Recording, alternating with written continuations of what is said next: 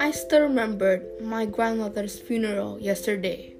The weeping, the black clothing, and the wooden coffin. I still, still cannot believe she departed from my life. I felt guilty, stressed, and angry at myself for letting this happen. I tried very hard to get negative thoughts out, but somehow it keeps clinging on me all day.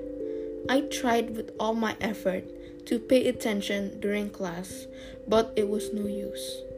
At the end of the day, I don't know what to do. So I was in my bed, remembering her, memories we had together, in places far and wide.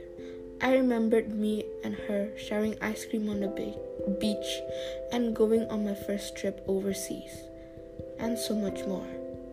I recalled a time when I was disobedient to Grandma, and I can forgive myself for not apologizing before she died.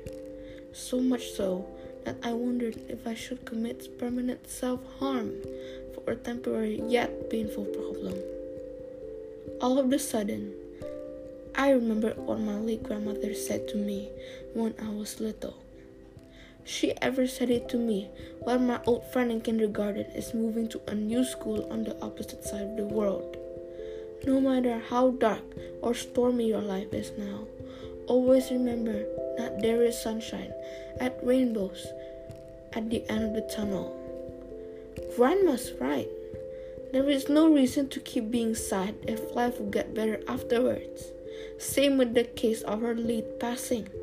I don't need to worry about her dying because for sure she is going to enjoy life up in the heavens.